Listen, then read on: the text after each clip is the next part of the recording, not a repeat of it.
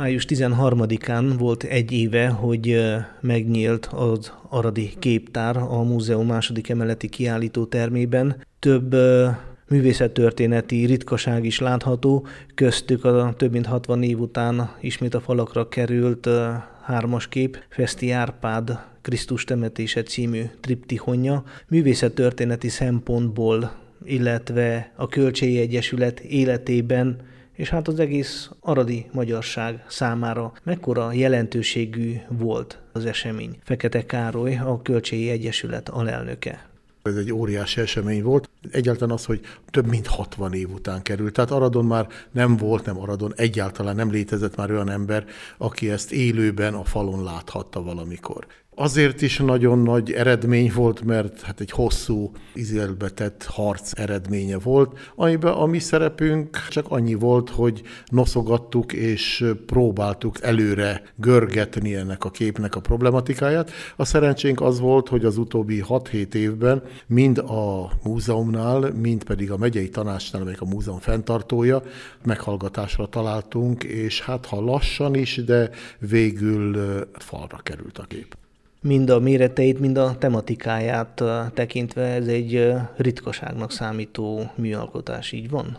Igen, mindenféleképp ritkaságnak számító a műalkodás. Kezdve azon, hogy ugye majd 15 méter hosszú, 4 méter körül a magassága, de hát ugye egy képzeti alkotást nem négyzetméterben mérünk. Különben Feszti Árpádnak ez a második legnagyobb alkotása. Hát a tematikája miatt volt leparancsolva a falról, de vele együtt újra felkerült egy néhány olyan kép, amely ugyanilyen sorsa volt, hanem a bibliai téma miatt, akkor a magyar történelmi tematikája miatt, tehát így került vissza ugye a Litzenmeier nagy Mátyás képe, vagy felkerült Tanmórnak a Acél Péter valamikori aradi főispenes polgármester egész alakos portréja, tehát sok egyéb kép kép is falra került. Elsősorban magyar képzőművészek értékes alkotásai vannak, amelyek az első világháború után itt ragadtak Haradon.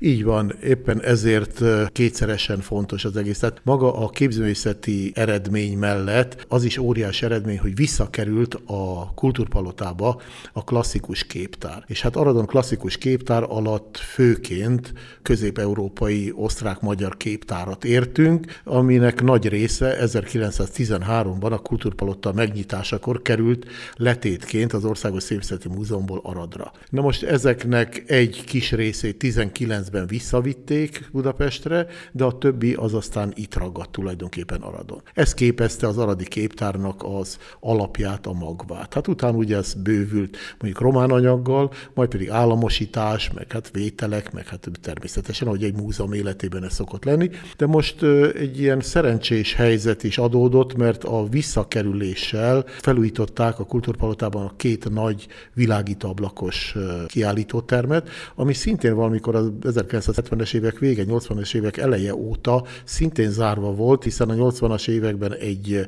pártörténeti kiállításnak a helyszíne volt, és utána már ugye 90 után nem került felújításra a terem.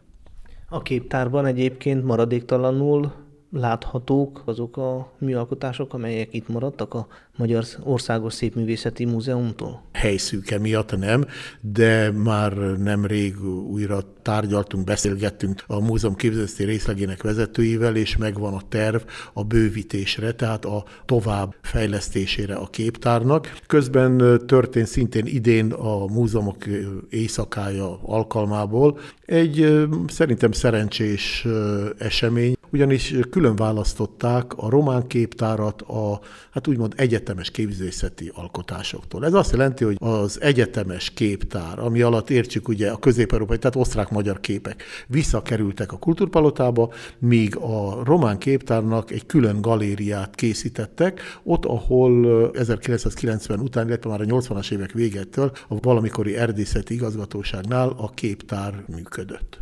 Az elmúlt egy év során ön több tárlatvezetést is tartott a múzeumban, mind magyar, mind román csoportoknak. Mekkora az érdeklődés a képtár, azon belül a Festi triptihon iránt, és volt-e szemmel mérhető hatás, amikor meglátták ezt a monumentális alkotást a látogatók?